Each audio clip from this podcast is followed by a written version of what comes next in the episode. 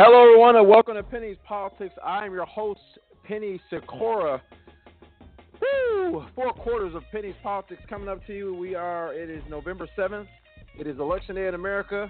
It is also Post-Tragedy Day in America, but we'll talk about that. Penny's Politics coming at you now.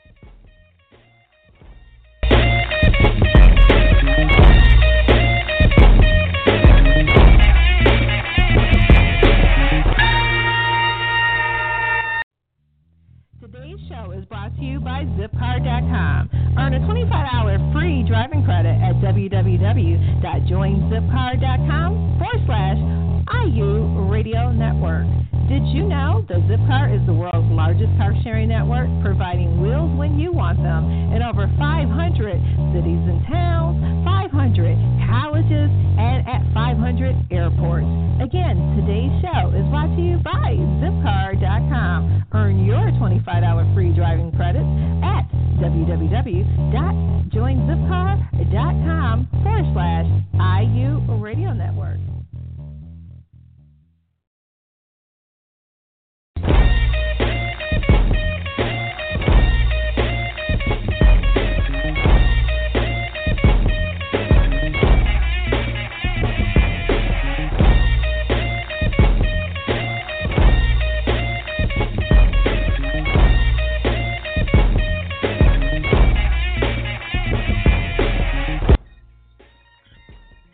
So, it has been a crazy last week, and I got a lot to talk about. I got so much on my mind, so much I want to talk about.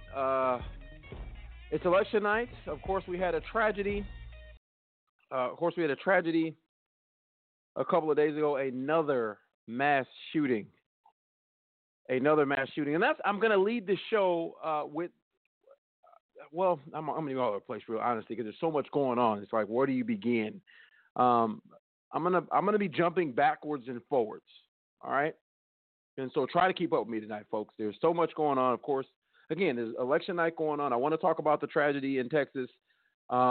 If you want to join in on the conversation, 347-934-0185 is the number. 347-934-0185 is the number. You can tweet me at Penny Sikora. You can also email me, penny@iunewstalk.com. Or if you'd like to join in the live blog on Facebook right now in the Facebook group, Penny's Politics, use a little search query, type in Penny's Politics, and we have a live blog going right now. Right now. There's a live blog going in Penny's Politics. Whew. So I'm gonna start off the show by showing some respect. 26 innocent Americans lost their lives the other day in a Texas shooting, I believe southeast of San Antonio. So for just a moment, I'm just gonna quickly give a moment of silence to those victims.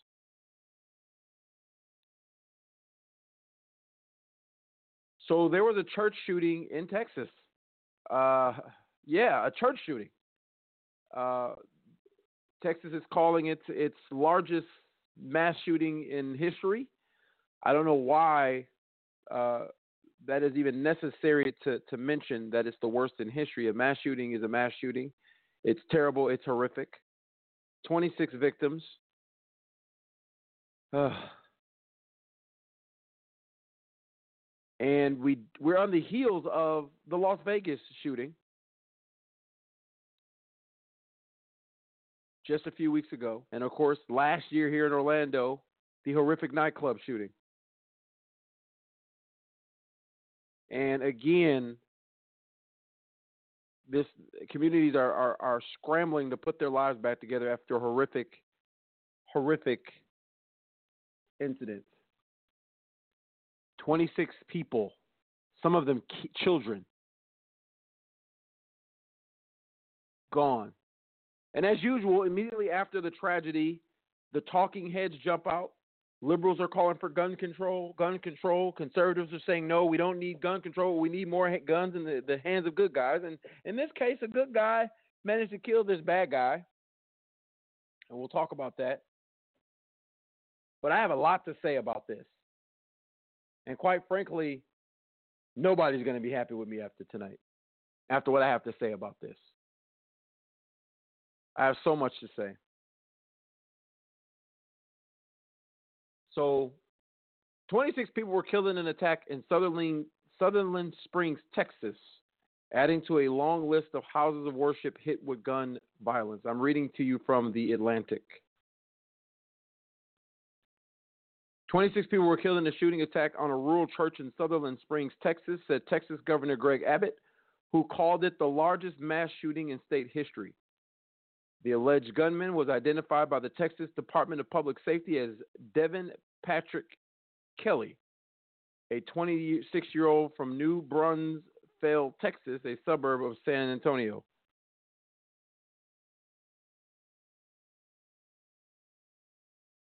The attack comes in the wake of another church shooting in September outside of Nashville, Tennessee, where a 25-year-old man allegedly opened fire on Burnett Chapel Church of Christ at the end of its service, or at the end of its Sunday service.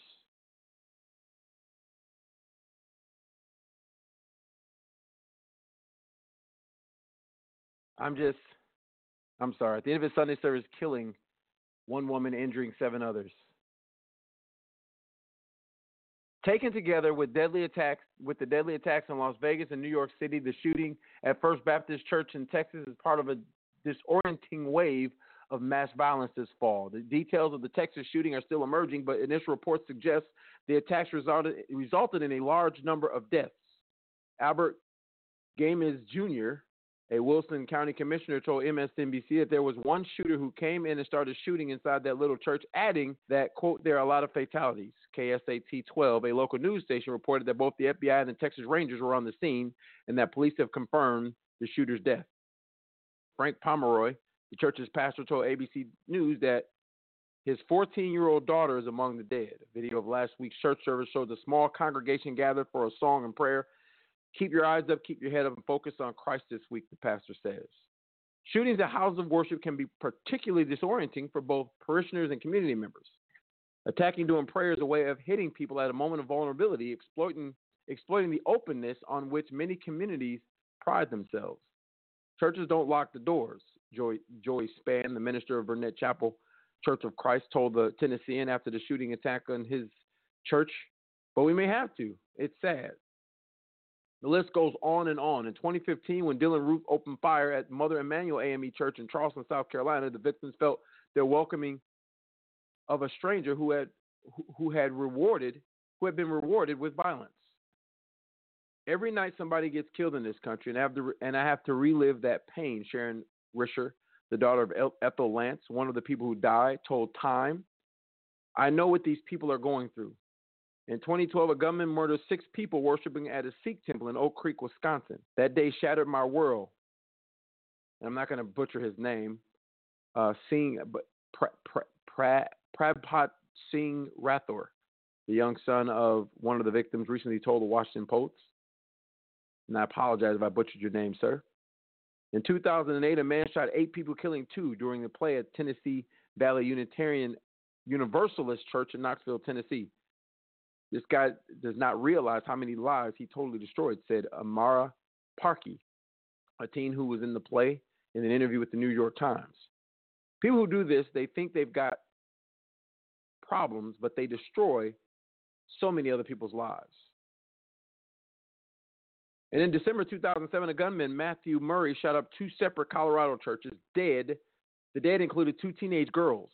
I knew this is one of life's incredible moments, one of the church pastors told Christianity Today. As horrible as it was, I knew God was there. On Sunday, a pastor at a neighboring church in Texas told KSAT 12 that we're just standing on the fact that we know that all of these who were in church were believers. The pastor, Paul Buford of River Oaks Church, said his congregation was in the middle of its own worship service when he got the call about what had happened at First Baptist. That's the thing that's going to keep us strong, he said, knowing in our faith that they're with their Lord and Savior right now. President Trump tweeted his support for the church's community shortly after the attack, saying that he is, quote, monitoring the situation from Japan. Later, he condemned the attack on, quote, a sacred place of worship and said that America, quote, Americans will do what we do best. We pull together and join hands and lock arms, and through the tears and sadness, we stand strong. An Air Force spokesperson told CNN that Kelly had been court-martialed in 2012 on 2 counts for assaulting his spouse and their child. He received a bad conduct discharge, 12 months confinement, and was reduced in rank. Kelly drove away from the scene, Abbott said, and was found 11 miles away at an intersection in his vehicle. The fall has seen mass killings at music concerts, on American city sidewalks, and now another church has joined that list.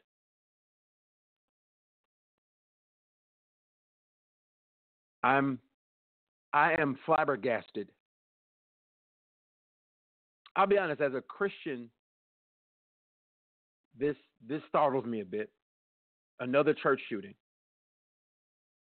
Although the details from this particular one seem to be domestic violence related. Apparently, his mother-in-law had received threatening text messages from this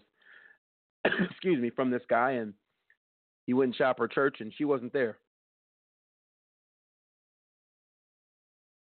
But others were, and 26 victims as a result. Actually, more than 26 victims, 26 murders. There are many more victims, the family members, the friends, the loved ones. This entire community has to pick up the pieces.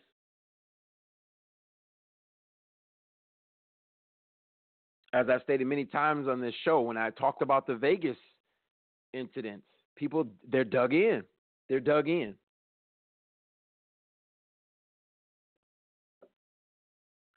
The system clearly failed in this particular situation. This guy should not have had a gun. He bought a gun. We know that much. We know they did a background check. This information did not come up on the background check. This guy was able to purchase a gun, and he committed mass murder. We know this guy had some issues. And yes, I'm going to be honest. I recognize that there is a problem in America, but I want to be clear on something. Let's examine the facts here. I call this a terrorist attack. I do. I'm not going to back down on that. You kill a bunch of people? No, you're not sick in the head. Even if you are, this is a terrorist attack. This is an act of terrorism. I don't care if it's politically motivated or not. That's where I'm going to classify you, and I'm not going to not classify you that there. I get it. The media narrative states that if it's someone were black, they're a thug. I get that. The media says that they're Muslim, they're terrorists. I get that. The media says if they are Mexican or Latino, we need to build a wall. I get that. The media says that if they're white, they have mental health issues. That is the default. Those positions that I gave you is the media default. It's not just the media that defaults there. It's most of us, many of us, default there. Right or wrong, that's where we default. But that's certainly where the media defaults. Thing in this particular situation, this guy had problems. There were red flags along the way, and he was still able to walk into a gun store and purchase a gun. Now, if this was the gun, if this was a private purchase, I'd be having a different conversation. If this were a gun show, which is essentially a private purchase, I'd be having a different conversation. No, this guy went in, did a background check, passed it, and walked out with a gun.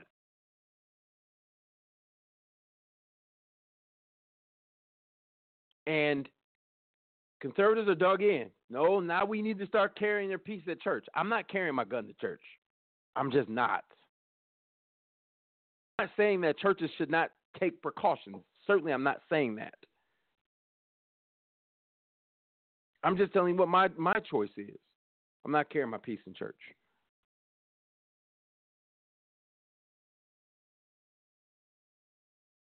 If I'm in church praising God, my faith is where it is, that if that's my time, I'm going on to be with the Maker. Am I saying I want to right now? No. That's not what I'm saying. I'm simply saying that if that's how it goes down, then that's how it goes down. I'm not carrying my gun to church. And I'm not telling anybody else not to. Let me be clear on that. You make your own decisions. But what does this say about a country that is so free, we have to walk around carrying guns everywhere? We are so free. America is so great. We have to walk around carrying guns everywhere. Schools aren't safe, Columbine. Malls aren't safe. Colleges aren't safe, Virginia Tech. Church is not safe. I just read off several. Church is not. The house of worship There was a Sikh temple shop in Wisconsin I used to live a couple of years ago. Then there was a South Carolina incident. There's an incident in Tennessee. Now this incident. We've had shootings in malls, schools, churches. Conservatives keep saying we got to get more good guys with guns. Yeah, and in this case, after 26 people were killed, they killed the shooter. And the argument is, well, it could have been more. He could have been killing more. I mean, if you want to rest on that and say that's a victory, you go right ahead. To me, that's not a victory. Not a victory. A victory is nobody dies. That's a victory. A victory is we're not burying a baby. A victory is a pastor is not burying his 14-year-old child.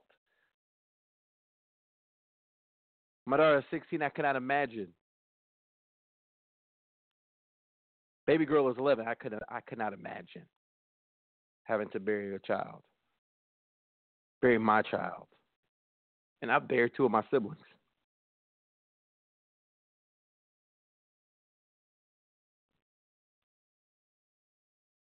Both lost to acts of violence.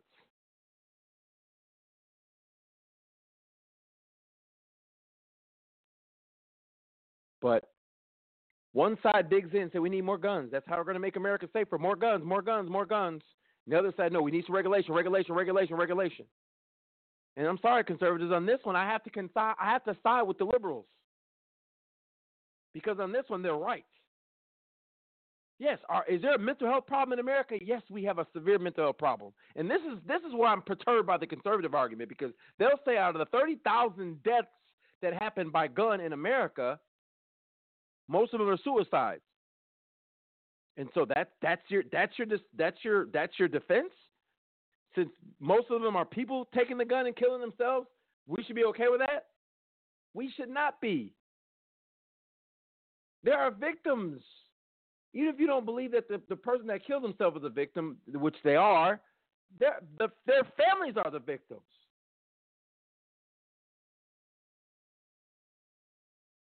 And even if you believe that this is a mental health problem, why are you not writing legislation to start funding mental health programs in hospitals and treatment here in America? It's good to talk it, but the fruit is in your work. Or the proof is in your work. You know a tree by the fruit it's bare that it bears. The Bible says, a tree by its fruit, a man by his works. So anybody can talk the talk. We see it in campaign promises all the time. If you really believe there's a mental health problem, why aren't you a flurry of bills to fund mental health in America like you are for tax cuts? Why aren't there a flurry of bills? But I can tell you, as a lobbyist watching at the local level, I can tell you what happens at the local level. They don't care about mental health. I sat through many of budgets in Milwaukee County. In Milwaukee County, they have a mental health complex. And I sat and watched county budgets in which the mental health complex is fighting for funds between the sheriff's department and the transit and parks. And the senior programs are all fighting over the same dollars. And representatives from the mental health division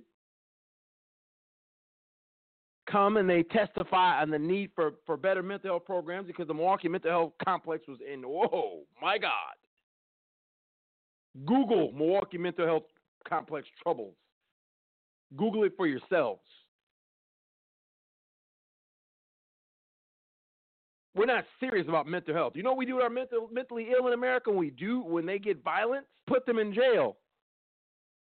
And by violent, I mean disorderly conduct or better. Meaning they did something in public people didn't like, they got arrested, and they're in jail. That's our mental health treatment.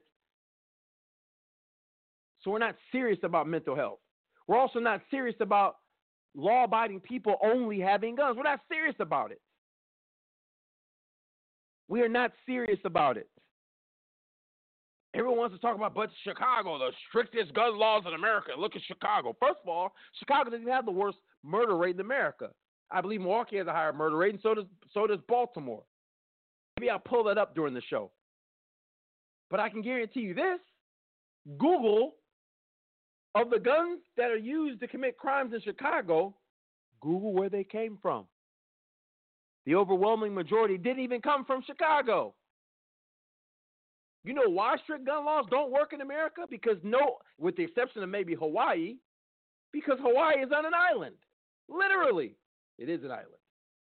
Chicago is not on an island, people. If I want guns and I can't get them in strict Chicago, I drive literally 1 hour to the north. 1 hour to the north. State called Wisconsin.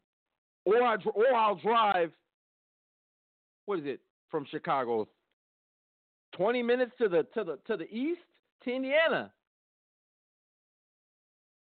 I'll get all the guns that I need because the laws there are much more lax. So it is disingenuous to say, well, they got the strictest gun laws and they still got high crime. Listen, they're not on an island. We have interstate commerce in America. If I can't buy it here, I'll go somewhere else to buy it. If I want to smoke weed, I just fly to Colorado and stay there for a week.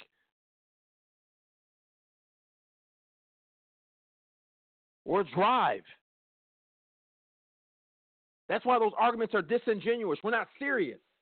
We are not serious. The ATF was charged to deal with this stuff. How do we fund them?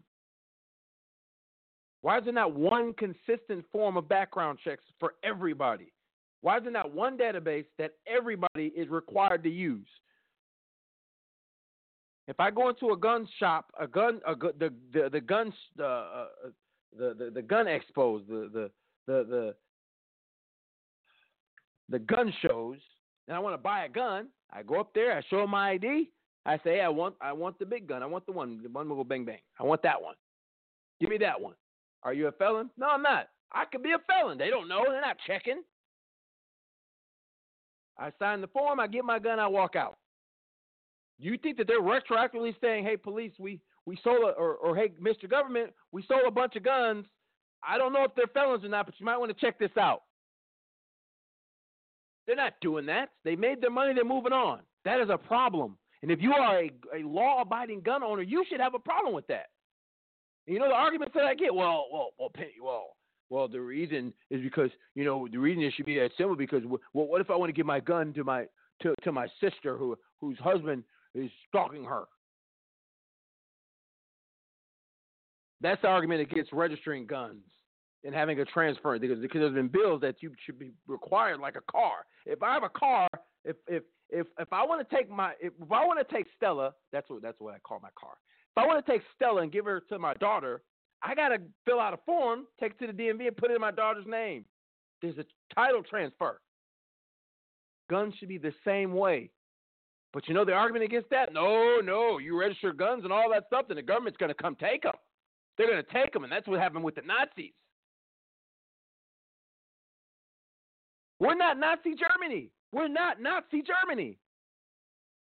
And if you're being honest with yourself, you're not going to be able to confiscate 300 million plus guns. It's not going to happen. I find it ironic that conservatives and gun lovers will scream any rule that inches that even smells like regulation. No, that's a slippery slope. If you first you're registering them today and tomorrow they're confiscating your guns. These people will make that argument about guns, right? That it's a slippery slope. Right, but when black people made issue with voting rights because the ID, mind you, we blacks actually had their rights taken away from them. They couldn't vote, or there were laws preventing them from voting. That actually happened. But when you got voter ID, hell, if they could make the argument that hey, they couldn't make the slippery slope argument, even though they actually had their rights taken from them. And if I recall, not since 1776 have we taken guns, have we done just this mass gun confiscation in America. It hasn't happened. It ain't going to happen. And so you're crying about this slippery slope. Listen, there hasn't been happy medium. And if you're law-abiding, this doesn't affect you anyways. If I'm law-abiding and I like to hunt and I like guns for sport, I'm going to do whatever I can so that it's not ruined. And certainly I'm not going to sit there and just say, you know what, well, I know we just lost 26 people, but hey, it could have been 27. Because that's what people say. That's what I'm hearing. That is ridiculous. And yes, for those of you that call yourselves Christians, you should be ashamed of yourselves. Because if it was your loved one, you darn sure would not be saying that. There's no way you're going to convince me that you would be saying, well, it could have been 27. I know I'm burying my baby and my wife and, you know, my best friend, but it could have been my uncle too. There's no way in the world you're having that. There's no way in the world that's what you're saying. There's just no way you're saying that. And so I'm troubled by that. I am troubled by that.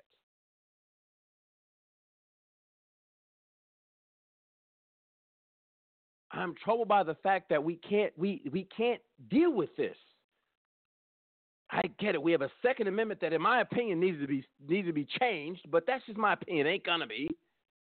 And full disclosure, I carry guns. I like to hunt and shoot for sport like anybody else does. But I've taken the classes, but they're not required.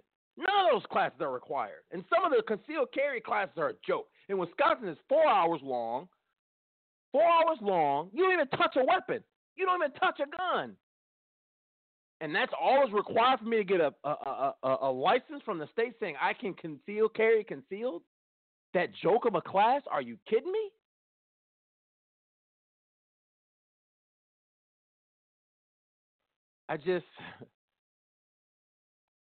I'm really bothered by this conversation.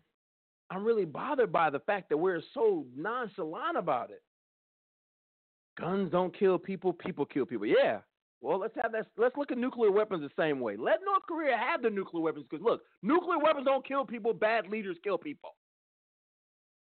And there's good guys with nuclear weapons, so we shouldn't be worried about the nuclear weapons, right? Because America has more nuclear weapons than anybody else. And so what are we worried about? Why should we care that the bad guy has nuclear weapons, right? Because we got the good guy with the nuclear weapons. And so we shouldn't be worried about the bad guy with nuclear weapons, right? Using that logic. Am I wrong? You see how stupid that sounds? It sounds ridiculous because it is ridiculous.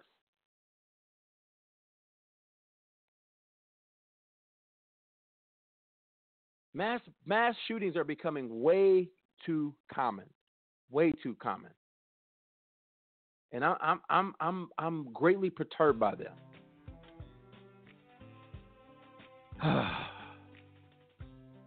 Three 479-340-185 is the number if you want to call in. Penny at iunewstalk.com. The live blog at Penny on Penny's Politics on the Facebook in the Facebook group is going on right now. Or you can tweet me at Penny Sikora or use the hashtag Penny's Politics. We'll continue this conversation until the second quarter. You're listening to Penny's Politics. I'll be back. And how we feel is no longer allowed. Some people work things out and some just don't know how to change. Let's go wait till the water is dry.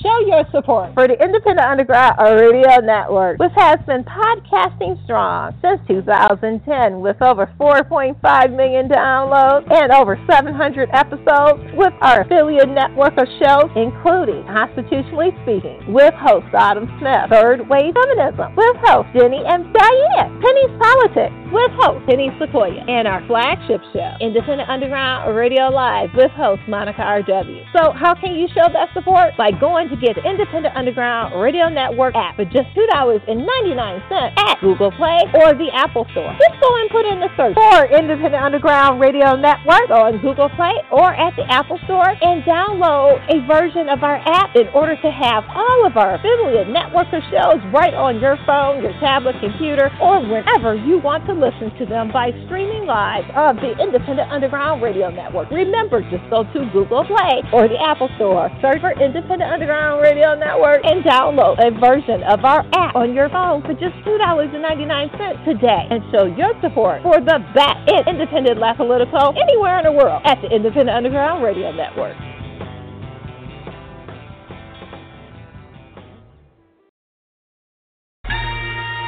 So I've had the opportunity to move to this beautiful and amazing state called Florida.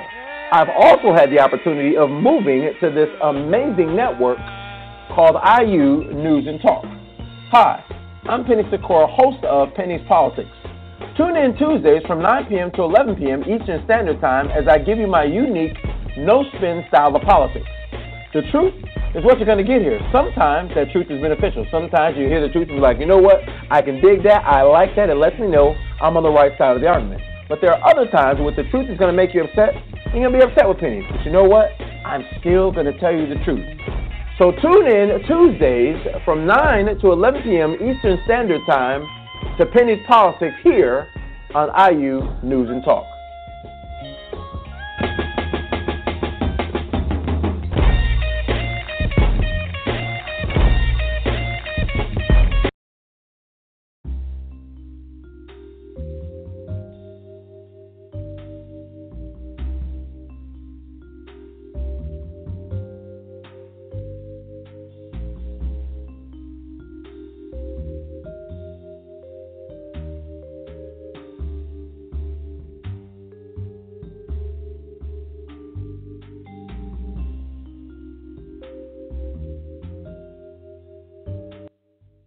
(347) 934-0185 is the number.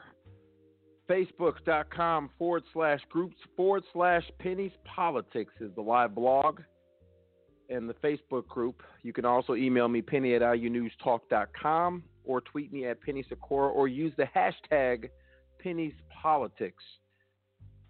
So checking in some of the messages in the group on the live blog, someone brings up a good point. Guns. Good guys with guns, or defensive use of guns in defense of bad guys with guns, is about 0.5% effective. And if you look at the other side of that statistic, that means that 99.5% of the bad guys are effective.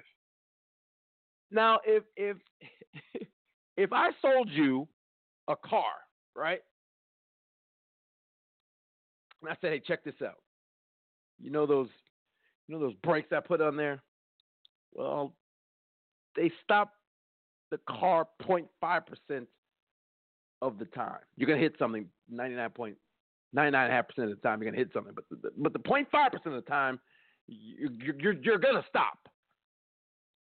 Would you purchase those brakes for me?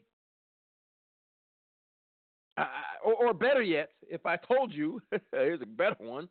If I said, hey, welcome to Penny Airlines, where 99.5% of our flights never make it to where they're going. But you know what? 0.5% of the time we do. So come on, fly Penny Airlines. Would you buy a ticket? Heck no, you wouldn't buy a ticket. No, you wouldn't buy a ticket. But that's the logic that we have in this arming everyone. So let's look at this from a very realistic view, right? You go to church on Sunday. Right? You got your buddy Smith and Wesson with you. You took some friends to church with you. Or maybe you're German, you took your friend Glock. I think Glock is German. We're gonna keep it American. You took Smith and Wesson with you. All right? And so you and your boys, y'all go into the church, you sit down, you listen to the praise and worship. If there's a black church, you'll be there for a few hours. If there's a Catholic church, you walked into church, you sat down. Minute one is down. You got 44 minutes to go. In any event, so you're in church, and the chorus is singing. You're up singing and clapping and having a good time, and you're singing and you're clapping. At that point, are you worshiping or are you singing and clapping and having a good time, or is your hand on your gun and you're watching everybody in that piece? Are you really worshiping if you're doing that? Do you close your eyes to pray?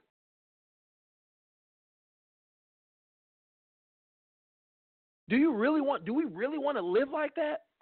I had a show last year. It's in the archives. For those of you that don't have the app, please buy. It's only $3. It's $2.99.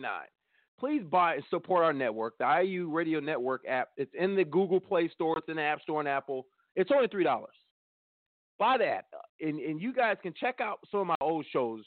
I did a show last year, or actually 2 years ago, called The Gun Show. And I talked about gun control, but I talked about the fact that if you're going to carry, and I carry. It's no secret. All right? But I do it because I'm an American. I'm just honest with myself. I just like guns. My first time firing a gun, it was amazing. I felt powerful, like God must do when he's holding a gun. I stole that line from Homer Simpson. But it was a powerful feeling. It was kind of like when I got my license and I got behind the wheel of a car for the first time. I just, oh, my goodness, grievances. I used to drive my mom's car like crazy, y'all. I'm just going to be honest, because I could drive. But I'm honest about it. I like guns. Do I think that I can use it for protection? Sure. Do I think that I'm always going to be able to protect myself with it? I'm not fooling myself. There's going to be times where I have my guard down. There's going to be times. Nobody wants to be on red alert all the time, worrying, uh-oh, do I need this? Do I need to pull out my pistol? For those of you that don't understand that, pistol is slang for pistols. It's a youth slang that I picked up when I was working during my YMCA days, and I thought the word was funny, and I've been using it ever since. Pistol. Pistol without the P. But do you want to be on red alert all the time? Because that's the only way you can protect yourself. And so let's use a scenario. Let's say you don't go to the small church with 42 parishioners. The church I went to has about 900 parishioners. We had two services. Each service maybe had about 300-400 people. All right? Or what if you go to Potter's House, which is Bishop, God bless, I can't think of his name, in Texas. There's many big churches in Texas. Joel Osteen also has a giant church in Texas. T.D. Jakes is the bishop I'm thinking of. He's the pastor of the Potter's House. Ginormous. He has 11,000 parishioners. So what happens if, let's create a scenario for you, okay? All right? Let's say you're at Potter's House. You walk in to Potter's House. You got your pistol. Your friend got their pistol. A few other people got their pistol. You're all in church, okay? 11,000 people. Of the 11,000, we'll say, because Potter's House has a capacity about, according to this weekly attendance, 17,000, a capacity of 8,000, okay? So let's say Potter's House, 8,000 people. There's 8,000 people at Potter's House. Let's say those 8,000 people, let's say 80 brought guns for protection, okay? Let's say 800. Let's say 10%, because that's a nice Christian number. 10% brought their pistols with them for protection. They're the good guys with the guns, okay? Of that 8,000, one of them is not a good guy with a gun. He's a bad guy with a gun. Now, you being the good guy with a gun, you have no idea who brought their gun. You have no idea. And so, bad guy with gun starts shooting. You hear shots. Then good guy with gun immediately responds by shooting at bad guy with gun. So now there's two people shooting. You are now a good guy with a gun, must decide who is the bad guy with the gun. So you start shooting. Then another good guy with gun starts shooting. Then another good guy with guns starts shooting. Then another good guy with guns. Do y'all really think you're going to be that coordinated to know who the bad guy with the gun was? No, you're all going to be shooting, and there's going to be mass casualties. Because let's be honest, one of the good guys with the gun is not trained that well. Bubba bought a pistol a month ago. Bubba got his concealed carry license in Wisconsin where it's 4 hours and you don't even touch a weapon. But Bubba has a constitutional right to have a gun, so Bubba exercised his constitutional right. He went down to Cabela's, and he bought him a gun. Bubba came to Potter's house on Sunday. Shooting breaks out, and Bubba says, I got to be a good American. I'm going to defend people. I see the bad guy. I'm going to shoot back. Bubba can't aim worth the darn. Bubba done shot everybody, including himself.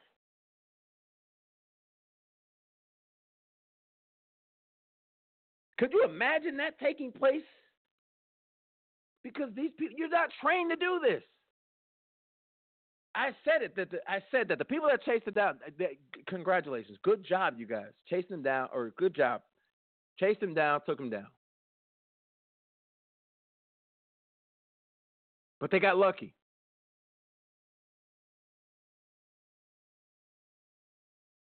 They got lucky.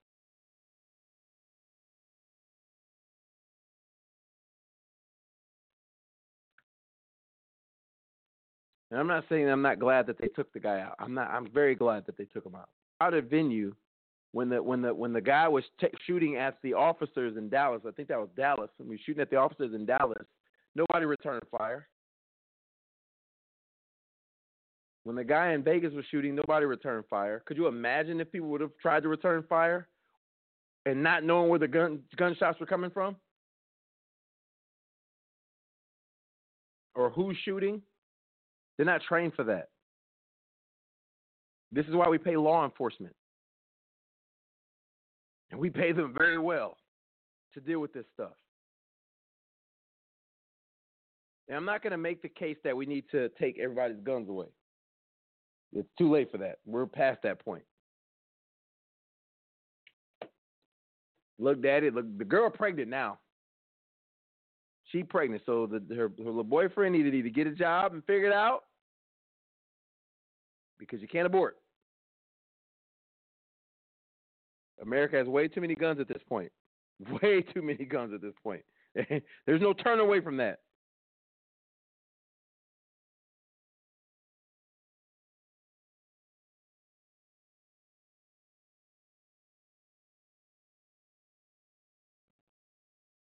We're here now. And so now, instead of being in the world of should, we need to be in the world of is.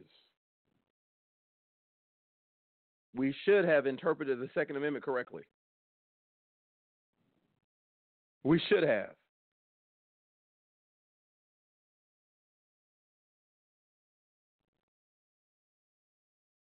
A well-regulated militia being necessary to the security of a free state.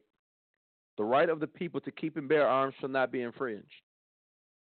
A well-regulated militia, which I think in those times just meant a good working one.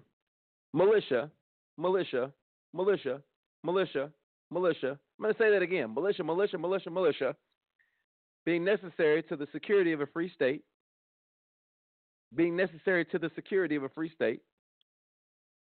The right of the people to keep and bear arms should not be infringed. What is the argument that Second Amendment folk make? I need to protect myself.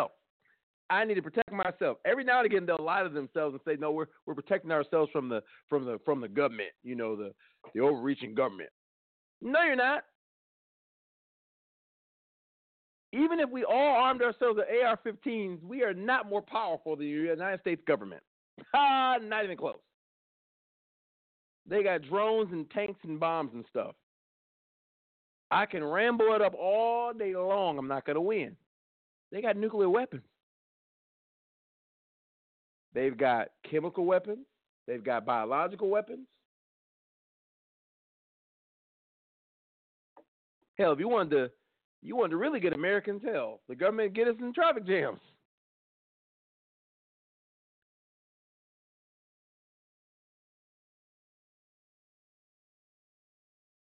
We are lying to ourselves with this fake argument that the second, that's the go-to when they're caught up in that whole fact that there's nothing about personal defense, you know, self-protection in the Second Amendment. There's nothing in there about it. It doesn't say a well-regulated militia being necessary to the security of a free state, the right of the people to keep and bear arms shall not be infringed. I don't see anywhere in there it said to protect myself against my ridiculous neighbor who's a bad guy with a gun. I'm going to read it to you again. A well-regulated militia being necessary to the security of a free state, the right of the people to keep and bear arms shall not be infringed. If I read that in slang, if I read it in Ebonics, if I read it backwards, it does not say to protect myself from my neighbor. It does not talk of personal protection in there. The NRA was not founded as this civil rights group that people say. If I recall, they were disappointed in the marksmanship of the soldiers, so they basically were trying to teach these guys how to shoot. And then they morphed into an organization that was about gun safety. Now, I will give them credit. Well, that was way before the Citizens United days and them becoming this very powerful lobbying group and spending a ton of money in Congress. Now their goal is to sell guns and gun-related materials. That's what they've become. Now they are a joke.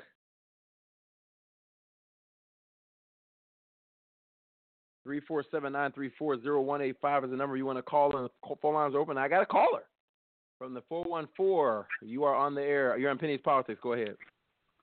Hey, what's going on, Mr. Penny? This is Marla calling, checking in with you. How you doing, man? Oh, man, I couldn't be better, man. I'm just sitting here and waiting for the day to finish up so I can go on. That's what we all do when we're at work, waiting for the day to finish. I'm telling you, man. I'm just, you know, the government has been for sale up to the highest bidder for a long time. And this is just another another example of the NRA having enough money to buy their little slice of the American American legal system and the American constitutional system. You know, the whatever you want to call it, being buying laws and buying senators and, you know, buying government. They bought their little piece of the government. That's what it boils down to. Absolutely. They had enough money to buy to get into these people's pockets, because if you think about it, even within our lifetime, 30 years ago, this wasn't such a hot button topic. You know, mass shootings and stuff weren't happening. It just happened when the NRA started propagating this thing, making gun violence attractive. You know, the bigger the gun, the better the big guns, the tough guys. You know, they try to make it so attractive. It's showing what it really does. They want to show. You know, it's even infiltrated so far as into the news, when they don't show you exactly what happened. If you want to start curbing some of this gun violence start showing the after effects of what happened. You know, you mean the gory? You talking about the gory? Yeah, exactly. Show people the real side of gun violence, because you don't have a problem with putting a bad face on it. You know what I'm saying? They put, you know, we were talking about Chicago and the gun violence and gangs. Oh, that's black on black crime, and they want to show us that's the bad face that they put on it. You know, but when I'm not trying to make it a black and white issue.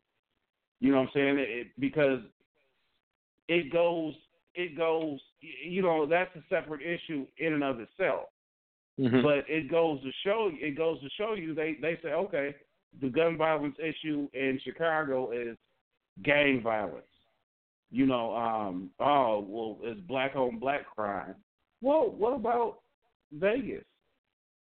That was a country concert that got shot up. And they still don't have all the reason why. Yeah, and so the narrative changes. And let's not make this into they push it to the side. Give these people a chance to mourn. Can't we take a step back and just try to understand the situation? What do we need to understand?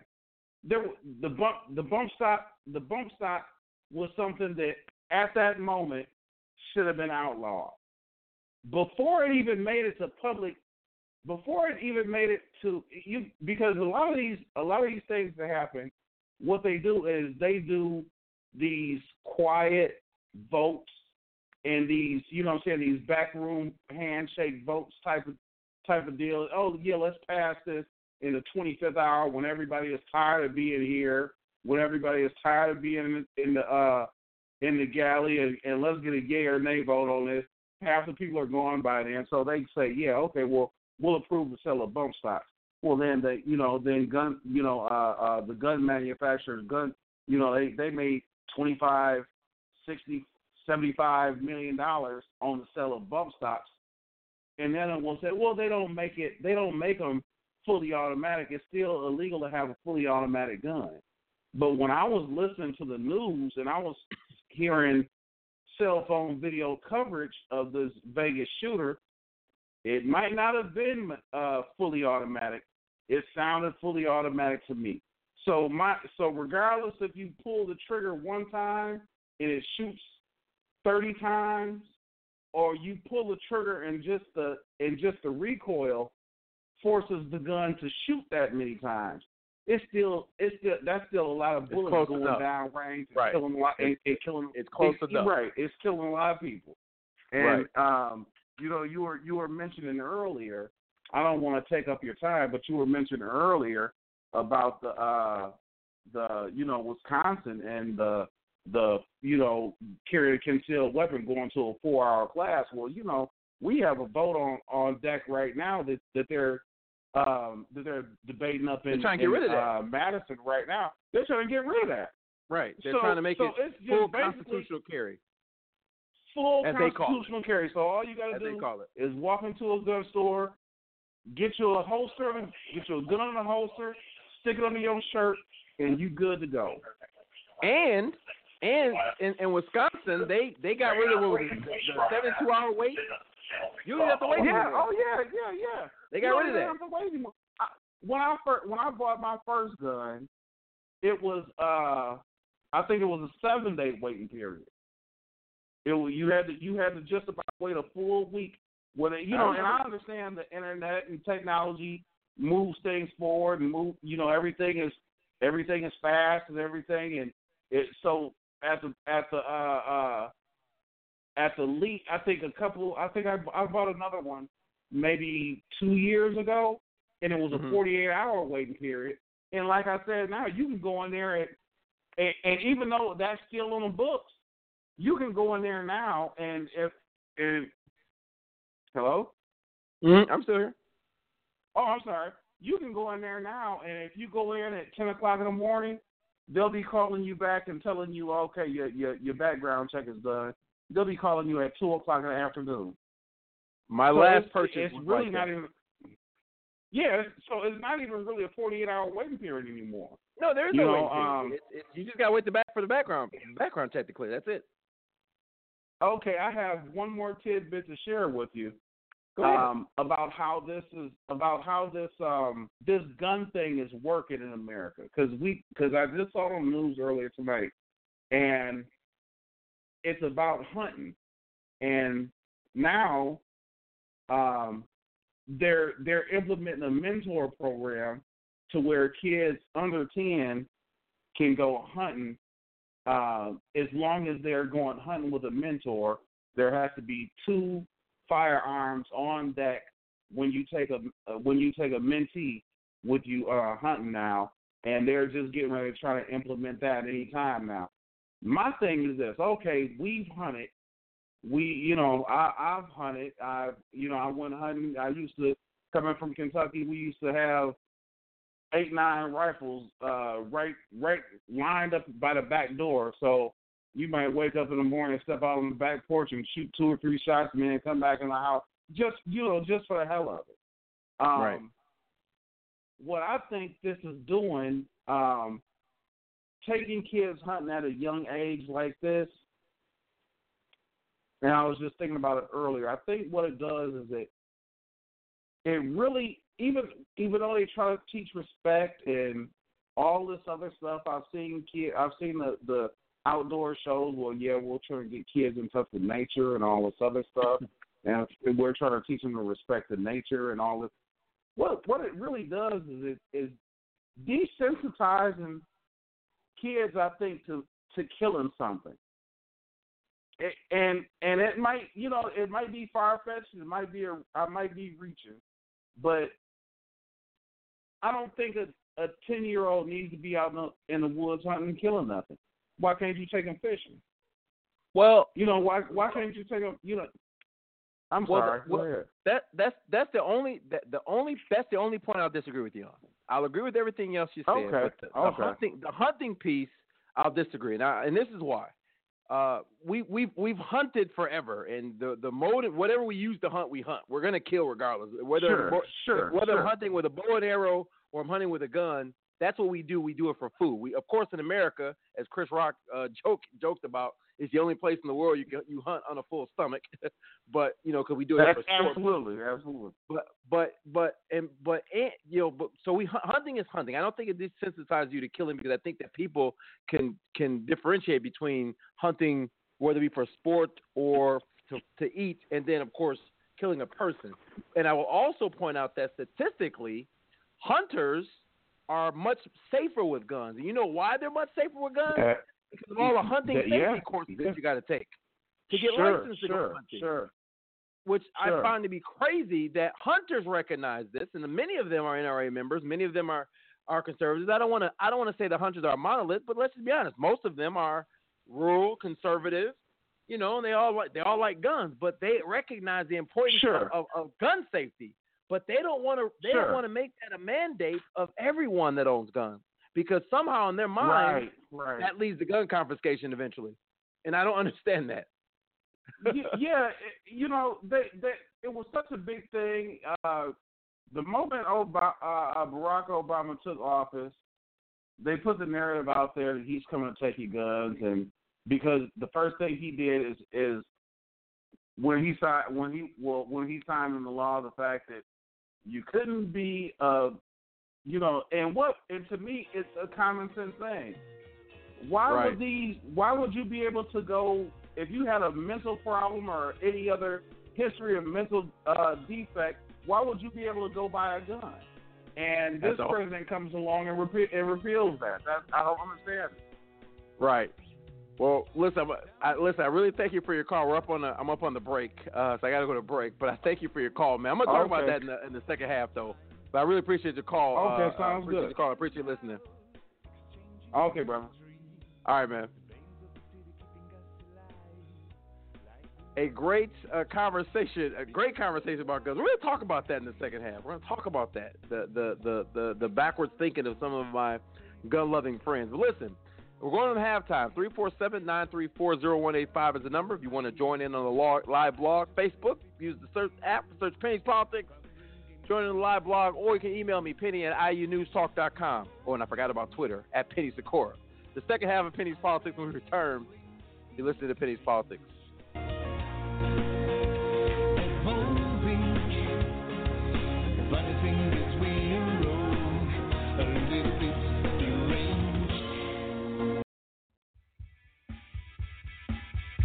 Entrepreneurs and small business owners, it's the very thing that always seems to be in short supply.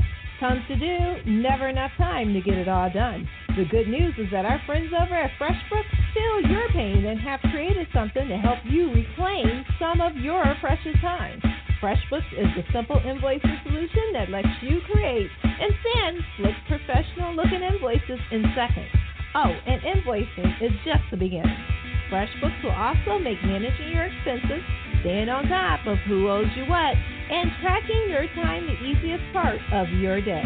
If your business keeps you constantly on the move, not to worry. The FreshBooks mobile app can keep up. You can use the camera on your phone to capture your receipts while you watch FreshBooks magically create your expense reports for you. If you do have questions, contact the award-winning FreshBooks support team and get help from real-life humans.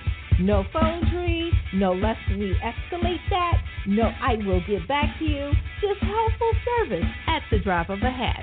So, to try FreshBooks free for 30 days, just go to www.gofreshbooks.com/IU Radio Network. Again, www.gofreshbooks.com/IU Radio Network. And enter Independent Underground News and Talk into the How Did You Hear About Us section.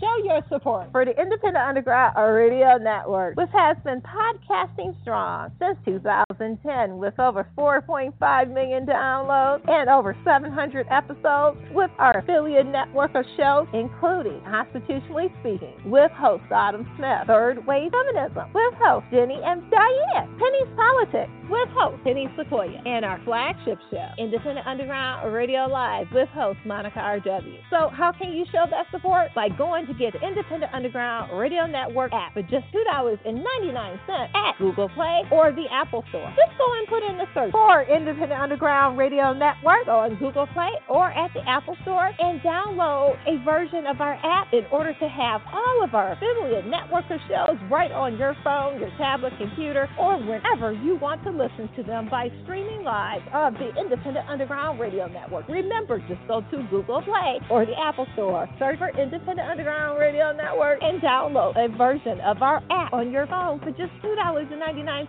today and show your support for the best in independent life political anywhere in the world at the Independent Underground Radio Network.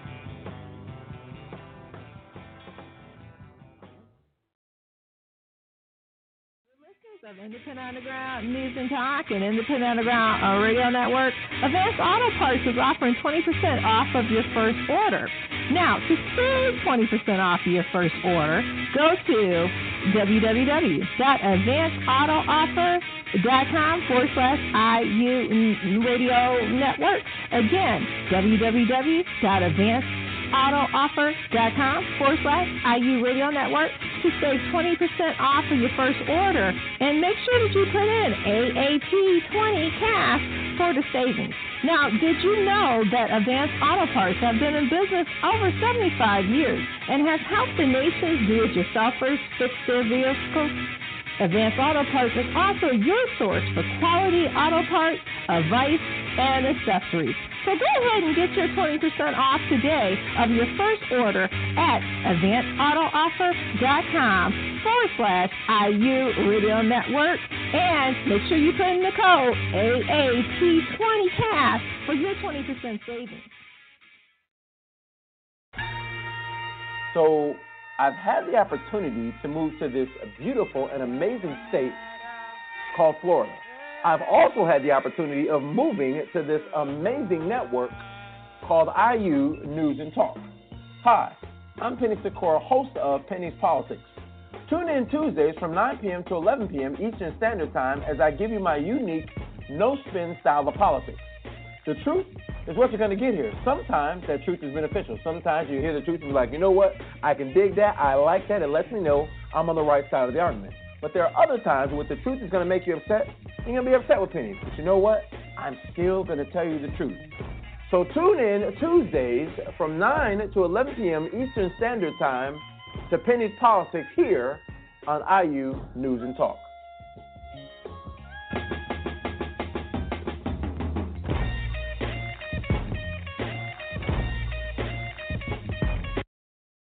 You are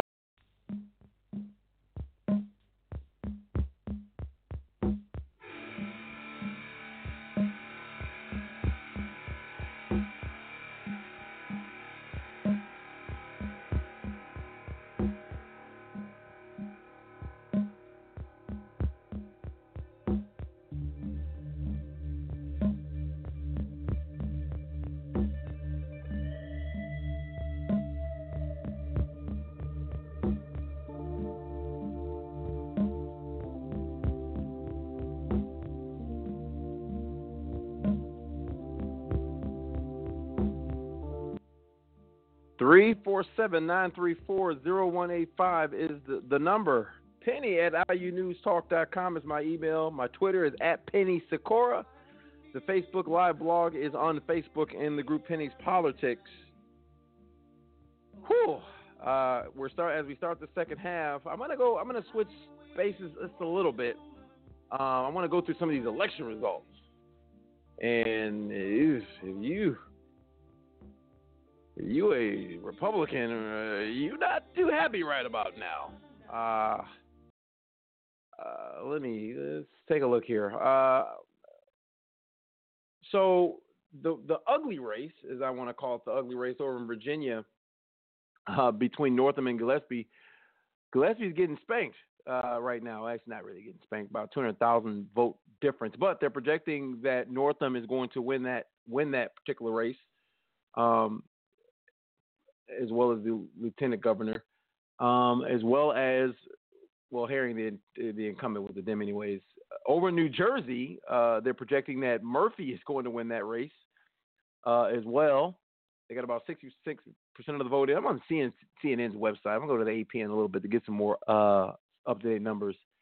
No surprise in New York City, Mayor de Blasio is he's pretty much going to keep his spot. He's got 65% of the vote in, with about 90% of the votes counted at this point. I'm going to try to get an update over in Utah, that House seat over in Utah. There were quite a number of local seats here in Orlando up, for grabs as well. There were, I think, five or six women on the ballot, black women on the ballot here in Orlando. And I'm not going to lie to you. I'm going to be very honest. I was giddy about that. The fact that there were all these women on the ballot. And I'm going to be very frank. Not only were there a bunch of black women on the ballot here in Orlando, not that race matters, but hey, I'm black, man. Sue me. But they're all pretty attractive. Many of them are pretty attractive. And I know I shouldn't be looking at them for their looks. I did vote. I voted. I'm not going to tell you who I voted for. I voted. Looks did not matter to me. Issues mattered to me. And so I did vote by issue. But if we're honest, studies have shown that looks do matter. They absolutely do, and especially in races that are covered, that are televised, like the presidential races, looks matter.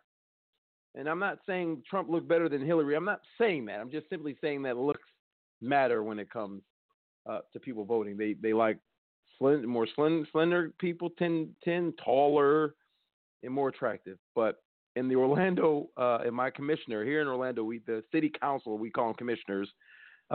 Those seats were up for grabs here, and there were, I think, five or six women, black women on the ballot, including the incumbent.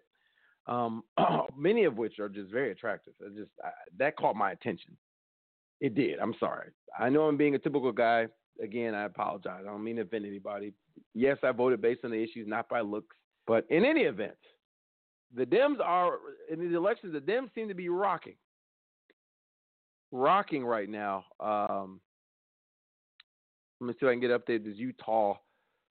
So the Utah race we got about a little more than half the votes in, and the Republican candidate is winning over there in that particular race. But it's Utah. So no surprise there. But the other results, that Virginia's governor's race and that New Jersey's governor's race, the New York race really wasn't a surprise to me. Yeah, that's not Mayor de Blasio. There's no surprise there. So just want to give you an update on those. We're updating them in the group Penny's Politics. We're having the conversation about them right now. If you guys want to join in that conversation, I think that there will be. Oh, Rame will be the first openly transgender state lawmaker. Interesting. I didn't know that. But yeah, the Dems are dominating in these elections right now.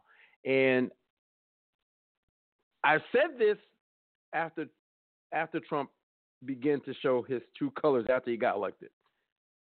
Republican and both sides do this. Both sides do this. Both sides, when they win elections, when Obama won in 2008, the Dems were singing, but they were singing at the end of the Republican Party as we know it. When in the midterms, when the Republicans took the House, they were saying, "Oh, we're swinging back." And then when they won the presidency after Obama's two terms, they have said the Democratic Party is pretty much, you know, they're done. They were funeralizing the Democrats. And politics in America, because we have the two-party system, it's a pendulum. It swings back and forward. Our pendulum has one of those guillotine blades on it. And so as it swings back and forth, it's just cutting us up. It's cutting us to pieces. It is dividing us and it's cutting us. But I said after Trump was elected that we would see the swing. It's only natural. And because Trump was so nasty, not only did he have does he have a group of never Trumpers to deal with, he has the Dems, the regular Dem base to deal with. And I think that if we're honest, he's not doing a good job. I know Trump supporters are going to say, "Oh, Penny, you're just biased and you don't like Trump." I don't like Trump. I didn't like Hillary either. But I don't like Trump. He's not doing a great job. He's not leading very well, in my opinion. And I'm in all kinds of groups, and I listen, I read all kinds of blogs. So and I don't just read the liberal ones. I also read the conservative ones. I read the ones, the Dem leading ones, and the ones that are leading Republican. I read them all. And so I try to get a good feel of what people are thinking and saying. And the Trump people, I'll be honest with you, you guys are worse than Obama, the Obama folks. And I was one of the Obama folks. You guys are worse than we were. I sobered up to Obama and began to see things clearly after I left the Democratic Party. Not saying I didn't vote for him again, because I did. But we were bad. You guys are worse. At least we had some major legislative accomplishments by Obama. At least there wasn't all this scandal surrounding him. Benghazi, Shmenghazi. And that happened much later in his presidency.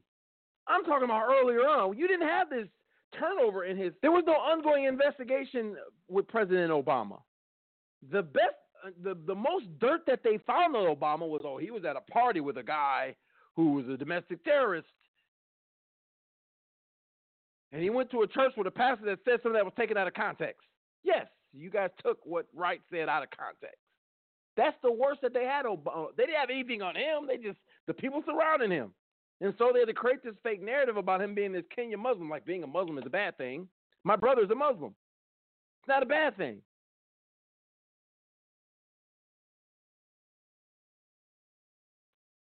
But they had to create this fake narrative. They had to vilify Muslims and say, okay, we're going to vilify that group. We're going to have to make Obama one of them because we're vilifying them, so that's what we're making bad. They had to find a way to vilify Obama. To hell with the fact he was a great father and married to one woman.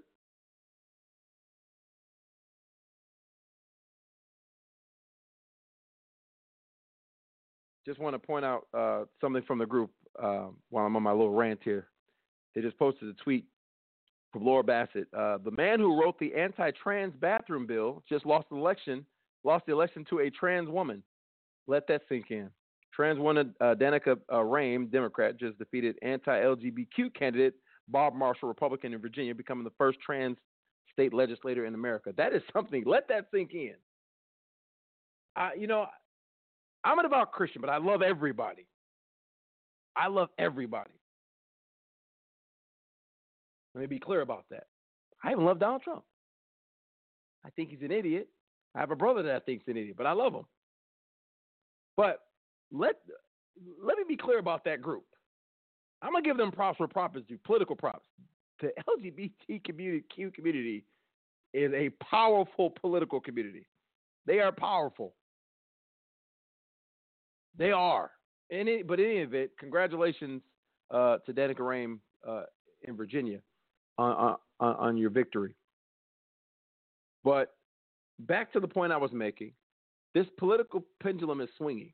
Trump has been doing a bunch of stuff where everyone's scratching their head.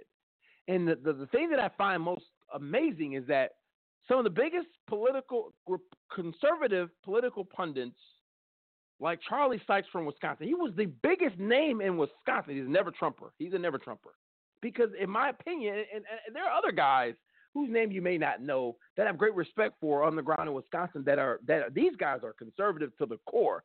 People are questioning their conservatism, and I think that many people get party and ideology mixed up. In fact, I know they get party and ideology mixed up because many people want to say that Martin Luther King was he's just this conservative Republican. That's just not true. Many of King's views were liberal. Many of his views were liberal. And if you've read anything that he said or listened to his speeches, you would see that. And if you understand the Republican Party years ago, they were very, very much liberal. The conservative ideology has not changed, but the reason that conservatives try to distance themselves is because the racism. But that has been one consistent with conservatives. And I'm not saying all conservatives are racist. No, I'm not saying that. But many racists are conservative. And that is and because those people are within the party is why blacks are not attracted to the party. And I'm certainly not making the case that the Republicans don't have anything to offer black people. Certainly they do. The proof of that is by the fact that there are many blacks in the Republican Party. They're attracted by something. We're not a monolith. But the racism is the big problem, especially amongst some conservatives. Not all, some. I want to be fair. But getting back to Donald Trump, this man is, and he's not conservative, not in the least bit. And so true conservatives are not supporting this guy. And yes, I say true conservatives. They're not supporting this guy. They see through him. Before he was going to run for Republican, for president as a Republican, he was going to run as a Democrat. While true, he's written checks to many people. He's from New York. Come on now. Using the context clues, how many conservatives, Republicans are in New York? 3, 4?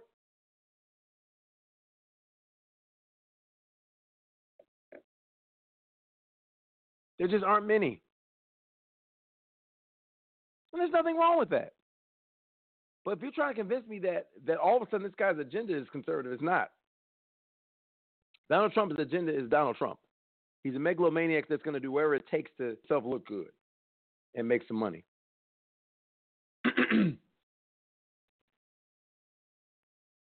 But he's going to pay. They're going to pay dearly. I rarely do predictions, but the Republicans are going to pay dearly. And the reason I don't like to make predictions is because I was totally wrong on Donald Trump winning this election. Nobody saw it. But you know what? The smart people in the room didn't think that this was coming. Certainly if the clouds are dark, you hear thunder grumbling, and you see lightning, you are certain it's going to rain.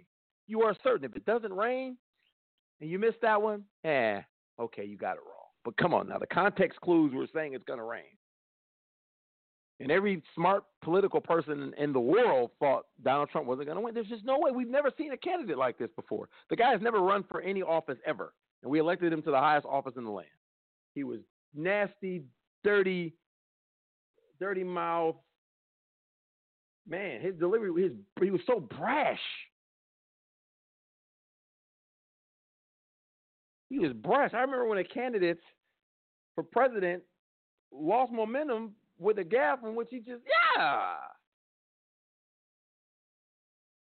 trying to think of who that was. The Democratic candidate for president. He was also the Democratic chair. Howard Dean. Howard Dean ran for office and was at an event after a primary. I think it was a primary defeat, and he was like, "We're gonna win in Ohio. We're gonna win in New Jersey." Yeah, that gap cost him the election, cost him the primary. But a video recording of grabbing him by the putty did nothing. The guy won the presidency. Look how far we've come. So all the smart people said there's no way this guy wins the election. Of course, Hillary does what Hillary does, and she totally blew it again. She took her foot off the pedal. Against Obama, she did that. She assumed, oh, this new dude, you know, we haven't elected an African American. He's a junior senator from Illinois. Nobody knows who this guy is. There's no way he's going to beat me. I'm Hillary Clinton. She took her foot off the gas, and Obama served her. An election she should have won. I'm an Obama guy. I'm not a Clinton guy. I haven't been. No. I've not been a Clinton guy in forever. I was an Obama guy. It was more anti-Clinton than anything. But she should have beat him. She lost. Did the same thing against Trump. Took her foot off the pedal. Lost. But Trump has not gotten any major legislative accomplishments. And, of course, the blame game begins. Oh, it's the Congress. Congress, and that is true, but still. Trump is his master negotiator. You guys elected him because he's this great businessman. He's going to make America great again. And he's not doing that. He's embarrassing us is what he's doing. Do I want him to fail? No, because he's steering the ship. Only a fool wishes for the leadership to fail. You don't want the pilot to crash. Get on the plane. You're welcome to Partisan Airlines. We have a Republican flying the plane. It ain't all Democrats on the plane. I hope that fool crash. That's just dumb. But as we're seeing by the election results, and this is just the beginning. This is just the beginning. And if he loses both houses, right? If the Democrats get majorities in both, or rather, if he loses the House, and the Democrats gain the Senate, this is my prediction. This guy goes full-on liberal. Mark my words.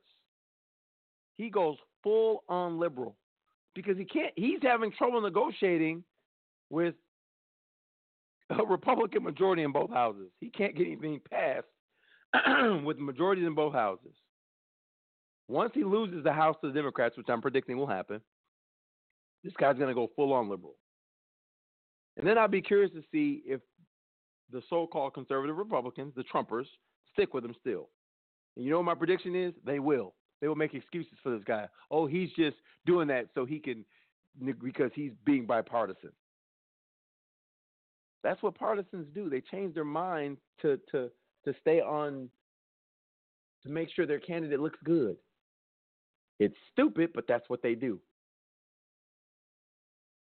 I want to get to some of the stories that I wanted to talk about. Last week I had technical difficulties. I did a whole show, and it's a digital studio. And I did a whole show and forgot to unmute the mic. And so all that good conversation that I had last week went for naught. It went for naught. So I'm going to jump into, if I can pull up my links here. My iPad is still broken, y'all. I'll have it hopefully next week. I'm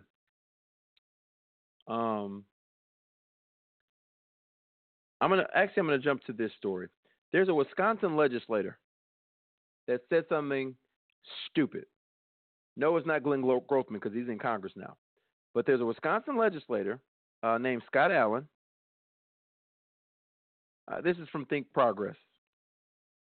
This week, the Wisconsin State Assembly voted to approve a bill that will prevent health insurance plans for state employees from covering abortions, except in the cases of rape, incest, or to save a mother's life. I'm gonna pause right there. I didn't know health insurance policies covered abortion, unless proved medically necessary to save the life of a mom. I didn't know that you could just go to an abortion clinic and say, "Here's my health insurance card, cover this." I thought you had to pay out of pocket. Somebody correct me on that if I'm wrong. But in any event, I'm going to continue. And I bring that up because they also defunded Planned Parenthood, which I know that the public funding does not go to fund abortions. You can't get a government-funded abortion. But the favorite line is all funds are fungible. So, yeah, Planned Parenthood, who receives billions of dollars and millions of dollars from the government, is going to lie about funding abortions with a government that already half of it wants to take their funding anyways. Yeah, that's not happening. In any event,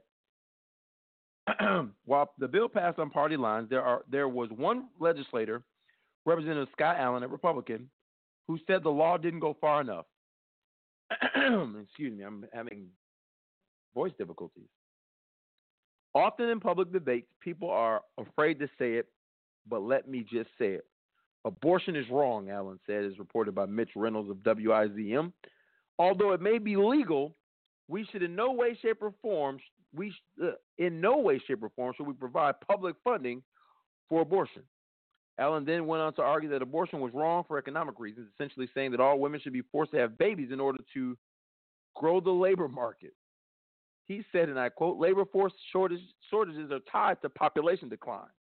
Labor force shortages are a limiting factor in economic growth, Allen said, and a limited economic growth poses a problem when government tries to pay for public services and infrastructure. In spite of this, Mr. Speaker, ironically, the Democrats continue the effort to support the abortion industry. According to the Capital Times in Wisconsin, the State Department of Employee Trust Funds already specifies that it will only cover abortions for medically necessary procedures. I said that. But the bill takes that a step further and makes sure medically necessary is clearly and concretely defined. Democrats in the Wisconsin State Assembly tried to add two amendments to the bill, one to clarify that the measure would not impede the use of contraception, and another to get rid of the requirement that the victim of sexual assault or incest report the crime to law enforcement before being eligible for an abortion. Both amendments were rejected. Those votes were split strictly on party lines. Whew. I'm going to continue this article. Speaking of party lines, it's worth noting that Wisconsin state assembly maps are considered to be the result of some of the most aggressively partisan gerrymandering in the country. In fact, they are currently under review by the Supreme Court. I am definitely watching that case to see how that turns out. Governor Scott Walker, Republican from Wisconsin, announced earlier this month that Wisconsin's total labor force has reached an all-time high in September. So the legislator in Wisconsin said that if abortions hurt the labor force.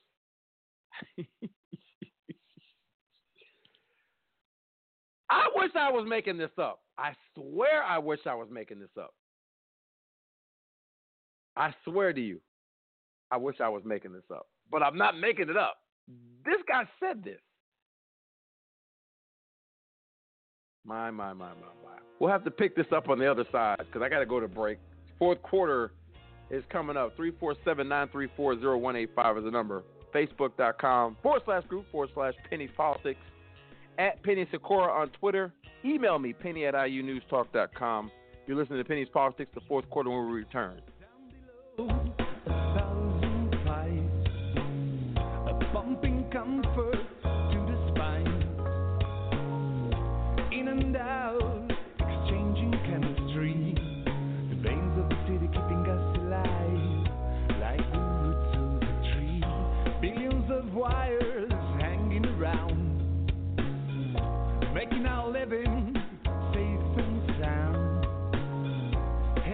Edison, can you turn on the lights?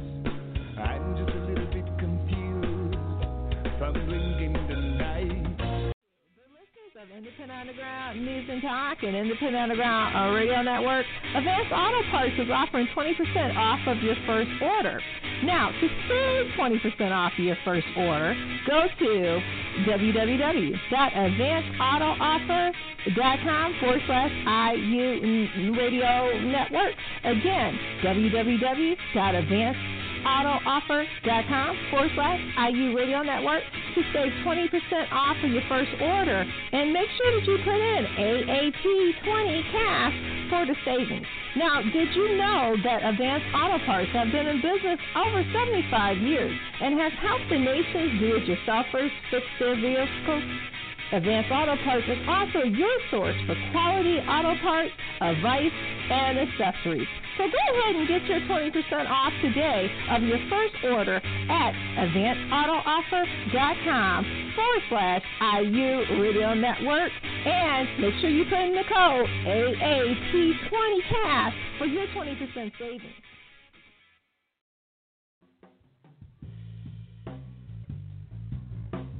Show your support for the Independent Underground Radio Network, which has been podcasting strong since 2010 with over 4.5 million downloads and over 700 episodes with our affiliate network of shows, including Constitutionally Speaking with host Adam Smith, Third Wave Feminism with host Jenny M. Diane, Penny's Politics with host Penny Sikora, and our flagship show, Independent Underground Radio Live with host Monica R.W. So how can you show that support? By going and to get the Independent Underground Radio Network app for just $2.99 at Google Play or the Apple Store. Just go and put in the search for Independent Underground Radio Network on Google Play or at the Apple Store and download a version of our app in order to have all of our family of networker shows right on your phone, your tablet, computer, or whenever you want to listen to them by streaming live of the Independent Underground Radio Network. Remember, just go to Google Play or the Apple Store, search for Independent Underground Radio Network, and download a version of our app on your phone for just $2.99 today and show your support for the best in independent left political anywhere in the world at the Independent Underground Radio Network.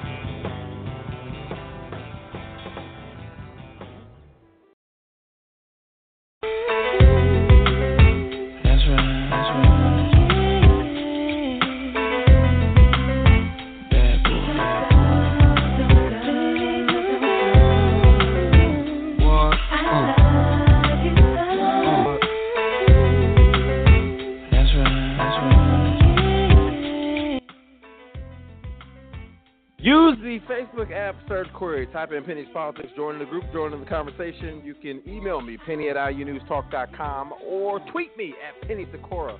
347-934-0185 is the number to call into the show if you want to join in the conversation that we're having as we're talking about a Wisconsin legislator that apparently thinks abortion is the new slavery, because that's what slave folks did when they wanted more workforce. They made, you know, Toby and them and Toby Winch have kids.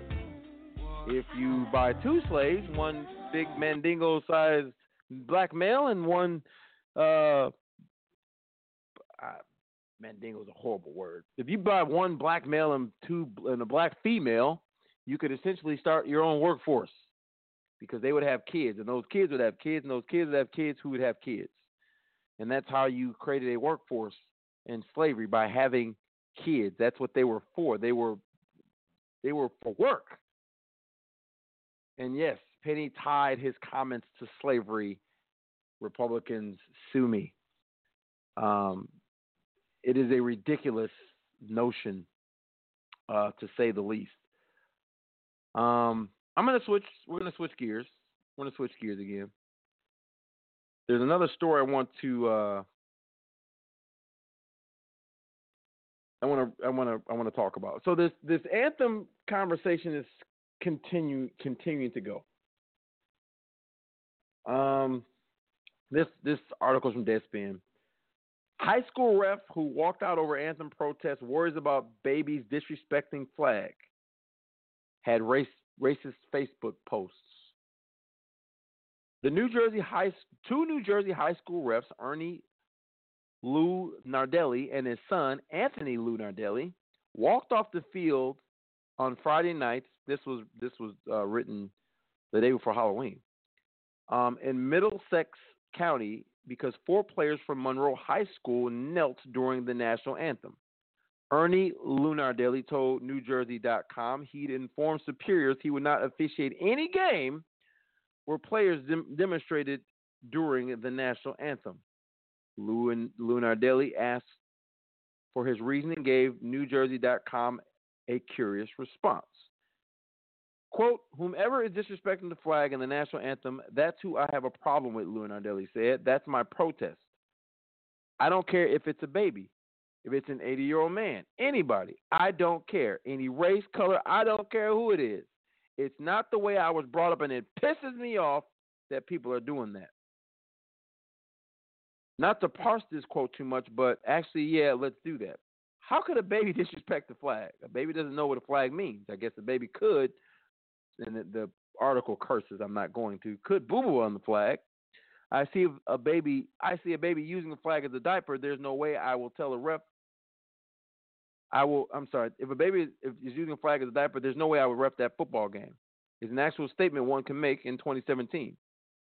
But geez, that's harsh. Even the Catholic Church now says unbaptized babies are, quote, entrusted by the church to the mercy of God. Junior officials who were scheduled to work the chain crew replaced the Lou Nardellis, who were also pulled from another high school game on Saturday. Ernie Lou Nardelli says the game shouldn't have been played because the players were in danger without him there, and that he's contacted the lawyer because they're going to try to blackball me. Interesting. And here's what happened next. NewJersey.com checked out the social media accounts belonging to Ernie Lunardelli and Anthony Lunardelli. Guess what they found? On a Facebook post from January 21st showing a picture of President Barack Obama and First Lady Michelle Obama, Ernie Lunardelli wrote, quote, "Yeah, thanks for effing up the country.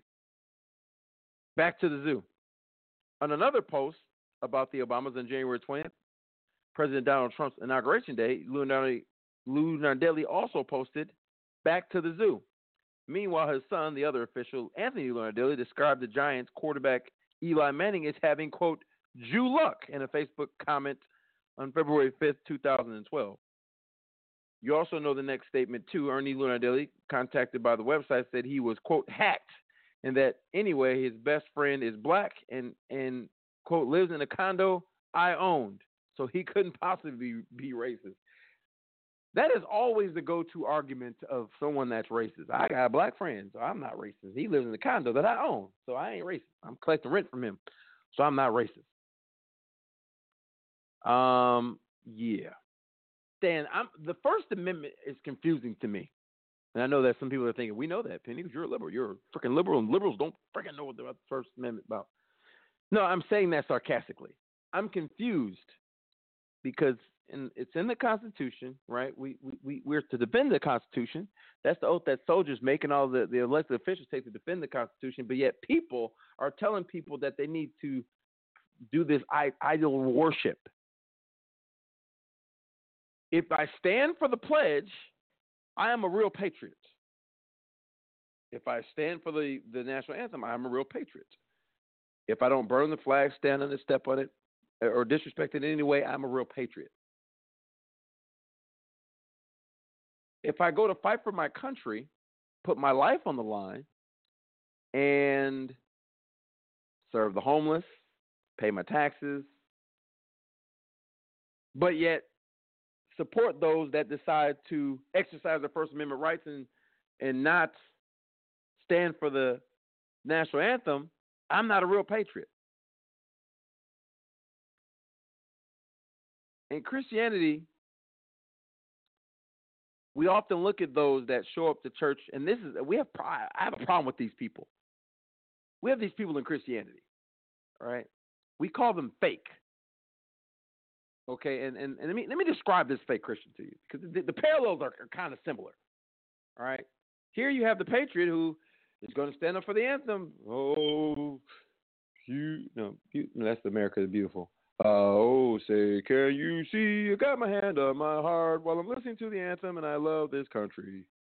Okay, they're there. They're standing. They're saluting the whole nine. Maybe a tear rolls down their cheek. Right, and that's all that they do. That's all the patriotism that they show, but we revere these people because they're standing for the anthem before a sporting event, right?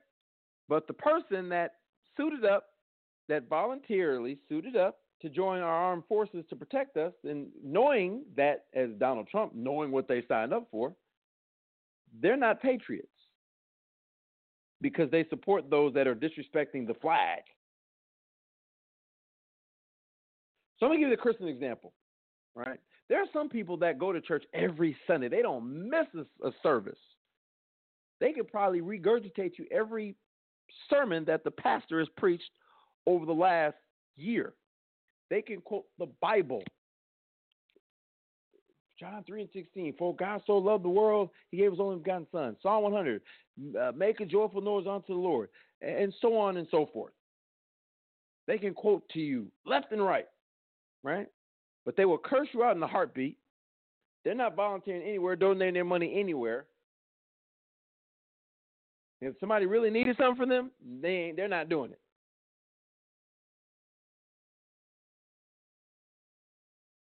But they're in church every Sunday. They dress nice. They dress the best. They be sharp, y'all. Sharp, so sharp you can't stand next to them. You get cut, bleed, and die. That's how sharp they are. And they're clapping and praise the Lord, and I love the Lord. But they don't do any work in the community. They don't go feed the homeless. They don't visit the people in prison. They're not donating money to charity or doing some charity. When they say, I'm going to pray for you, it's one of those insulting, I'm going to pray for yous. Those you just made them mad, well, I'm going to pray for you. I hate that, by the way. That burns me. You know what grinds my gears? When people say that fake, I'm going to pray for you. It is fake. They're not going to really pray for you. They're trying to soapbox you. They're trying to find a way to demean you without demeaning you. But these people are fake. They don't do the real work. The real work of Christianity is not just showing up to church on Sunday. The real work of being a patriot is not just standing for the anthem. And these people are quick to say, read the Constitution, Did you read the Constitution?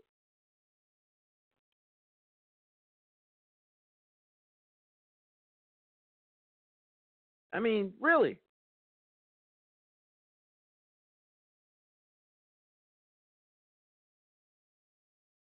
Congress shall make no law respecting an establishment of religion or prohibiting the free exercise thereof or abridging the freedom of speech or of the press or of the right of the people to peacefully to assemble and to petition the government for a redress of grievances.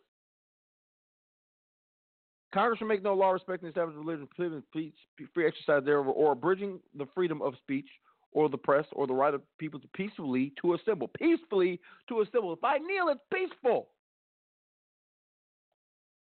Now, certainly that does not apply to the private organization that is the NFL. Certainly, if the NFL wants to make a rule saying that I can't kneel, they have the right to do so. But if they don't make a rule, guess what applies? My First Amendment rights apply. I can exercise them if my employer, because there are restrictions on the First Amendment when you're at work. But if my employer gives me that latitude, guess what? I can exercise those freedoms. It's actually one of the good things about being in the union. And many people knew that when they signed up for the job. And so all of you got people getting mad, stop it. And yes, it's idol worship. The real work of being a patriot is not that. I respect people when they call the soldiers heroes. I respect them when they say that. I have respect for the soldiers because they did something that many of us have not.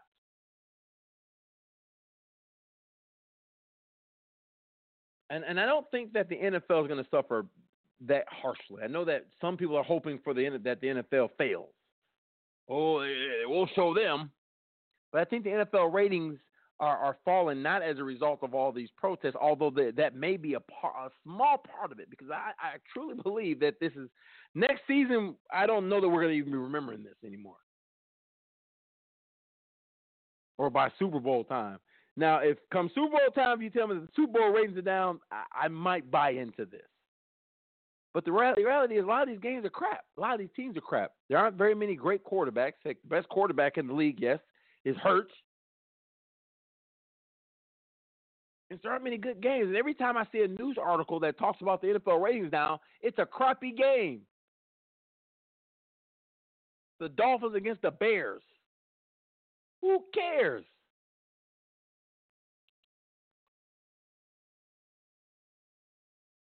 But we have to be consistent. We have to understand what the First Amendment means and be consistent about the First Amendment. Certainly, if this were one of those issues that these so-called patriots believed in, oh, they'd be right behind it. You go, boy. They wouldn't say that because patriots don't talk like that. In any event, there is and this is the thing that sucks about not having my iPad right now. But there was an article and a video. I'm switching gears again for those of you follow along. Talking about actually, you know what? I'm going to go in a different direction. There was an article in Black America Web talking about black on black crime. And it's from the D.O. Hughley show. And it says black on black crime rate is far lower than white on white crime. A new government report corrects a popular myth about black people. I'm going to read this. One of the many efforts by white racists to demonize black people has been stopped dead in its tracks, thanks to some updated statistics provided by the federal government. Unlike what appears to be popular opinion, the rate of violent black on black crime is lower than how often white criminals victimize other white people. To be sure, the rate of right on white violent crime, 12 per 1,000, was about 4 times higher than black on black violent crime, 3.1 per 1,000. According to the new Bureau of Justice Statistics, Race and Hispanics Origin of Victims and Offenders, 2012-2015 report published last Thursday. Research for the report was conducted over a 4-year period during which U.S. residents experienced 5.8 million violent victimizations each year. And for the record, those 5.8 million folks victimizing people violently should be in prison. Still, not surprising, those findings did not stop former controversial White House advisor Sebastian Gorka from sticking to his white supremacist script on Monday when he told Sinclair broadcast stations, "Our big issue is black American gun crime against black Africans." I'm sorry, black African gun crime against black Africans. And just to put you guys in a, I'm going to talk about this. Let me give my opinion on this. There's a clip I'm going to play with this, so bear with me here. They are the anomaly. You do not make legislation. They are the anomaly. You do not make legislation out of outliers. Our big issue is black African gun crime against black Africans. It is a tragedy. Go to Chicago. Go to the cities run by Democrats for 40 years. Black young men are murdering each other by the bushel. This is a social issue. Allow the police to do their jobs and rebuild those societies. Legislation will not save lives. I assume what he's talking about is African Americans, but yes. And well, that's not what you said. I couldn't figure out who these African Americans. Well, we said Africans, and we are African Americans because there are black Africans in America who were not born here. They're actually Africans in America, and there, of course, there's us black folk that were born here, also known as African Americans. But I'm going to continue. The so-called black-on-black crime argument has resurfaced lately in an attempt to delegitimize the NFL kneeling protest of the national anthem, which began to highlight the social injustices against black people. It appears as if Indiana Attorney General Curtis Hill, who is black, also missed the BJS report.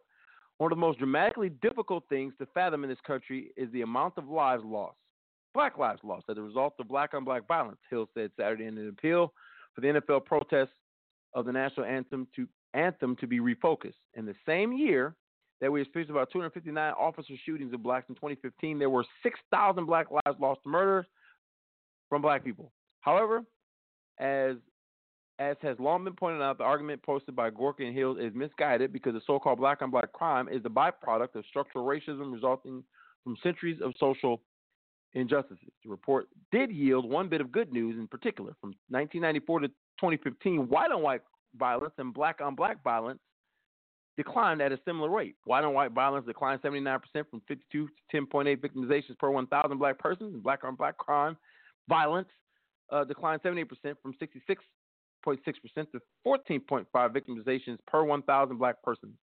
Information on Hispanic origin of offenders was not collected prior to 2012. So I want to talk about this from a little bit of a different perspective because, yeah, I agree with the notion that, you know, systemic racism has led to the issues that are in the black community that are causing. But I also am one to say, yeah, there's some personal responsibility to be taken there as well. And I also believe that we need to be harder on violent criminals and deal differently. And I'm not going to say lightly. I'm going to say differently with nonviolent criminals. And there was another video on the school to prison pipeline that kind of plays into this as well. And I'm gonna play that. I'm gonna play that as well. And then I'm gonna talk about this whole the whole of the issue. Let me get this video going here. My iPad. Let me tell you.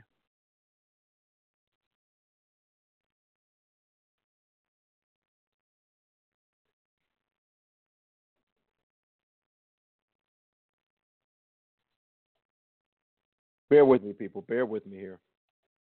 My good iPad is in here. Here we go. America's public schools are failing students in multiple ways. One of the most disruptive is the process by which students are funneled out of the public school system and into the juvenile justice system. It's called the school-to-prison pipeline, and there is increasing evidence that it starts as early as preschool. The school-to-prison pipeline primarily victimizes Black students, trapping them in a cycle of discipline and incarceration, according to Dr. Kenneth D. Waters, diversity educator and researcher. I want to believe that every student wants to overcome the societal predictions of what's placed on them because of their race, sex, and the socioeconomic status. Increasingly, schools are cracking down on small offenses, such as cutting class or being disrespectful. This is supposed to discourage more serious infractions like drug or weapons possession. But what constitutes disobedience or disrespect can be very subjective. A study in Texas found that 97% of the state's suspensions were for subjective reasons, made at the discretion of school administrators. And Black students were 31% more likely to receive discretionary suspensions than white students. It obviously affects the individual who's actually entering the penal system, but you're affecting communities, you're affecting the economy, you're affecting families, you're affecting school systems. The disparity can start as early as preschool, when 48% of preschoolers who are suspended more than once are Black. Black students are 3 times more likely to be suspended or expelled than their white counterparts, and Black girls are suspended at higher rates than girls of any other race. I want to believe every student is destined for success. They want to achieve. But more times than not, we can't control certain things what happen in their homes. I had a student years ago. By the time they got to school, they said, hey, I walked through a crack house facility, prostitution. When I get here, I walk through a metal detector and people bother me. And I haven't eaten since lunch yesterday. And you're asking me to sit here in class and learn? There's a challenge. When students are kept out of school as punishment, they miss lessons and assignments and fall behind academically. They are also more likely to be disciplined again, which can lead to further problems. The Texas study found that students who had been suspended or expelled were twice as likely to drop out. Adding to the problem, police officers stationed inside schools to prevent serious crimes. When these officers react overzealously to minor infractions, they make small problems worse. Schools with officers have 5 times as many arrests for disorderly conduct as schools without them. But there are solutions. We need more of our educators to take a genuine interest in the whole student as opposed to what they're going to teach on the board and so forth. Do not be quick to actually discipline them, but be more mindful of the predicament they may be coming from and have an understanding of why they're doing what they're doing. Now, I'm not saying take away the discipline, but as you're adding that disciplinary act or that consequence, you're explaining why am I doing this? You're explaining the reason I am disciplining you is because this happened, and this is how you can fix this down the line. I'm showing the genuine interest of actually being restorative and helping you and moving forward so this won't happen again and be repeated. There are also proactive solutions, including hiring school guidance counselors instead of more police officers. Experts like Kenneth say the best way to prevent incarceration is to provide more equal educational opportunities and to create environments that support all students.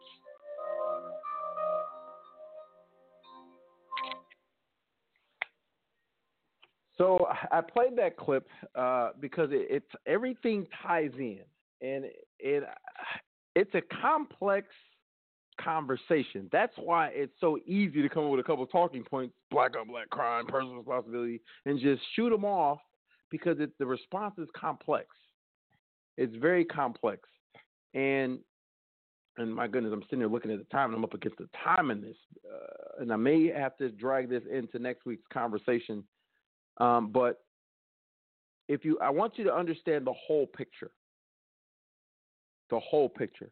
This is not me saying that whites are all racist, or I'm saying that we've created these systems. We've created these systems that start in the beginning. And there are people right now that are saying that we need the whole kindergartners responsible. They're kindergartners. Preschoolers, and according to many reports, the suspension starts as early as preschool, and they get that label that early. If you can't control preschoolers, and you're already saying that, and you're being dismissive of them, and you're suspending them and expelling them at preschool, which caused them to fall behind because they're not learning, My goodness, what do you expect is going to happen? I wish I had time to tell the story that I when I speak in schools that I sometimes share with the school. I am going to make a mental note to share that with you guys next week because it paints a great picture. I'm going to share it with you guys next week because it paints a great. It was a story that I shared. I'm not going to give it away, but it was a story that I shared at graduations about two different students. I'm going to share it with you guys next week. If you want to hear the story, you got to tune in next week. That music means that it's time to go. Listen, I really thank you guys for calling in, listening, blogging, emailing, tuning in to my show. I'll be back next Tuesday right here on the same bat channel, same bat time. Tune in tomorrow to our flagship show, IU Radio Live, with host Monica R.W. right here, same time. She starts at 9 o'clock tomorrow. She's going to give you some more. I'm sure she's going to be talking about the election a little bit more in depth. So please tune in tomorrow night. I thank you guys for tuning in to Penny's Politics. More prayers out to those in Texas as well as Las Vegas. We got to do better, America. Listen, I love you guys. You guys have a wonderful week. Take care.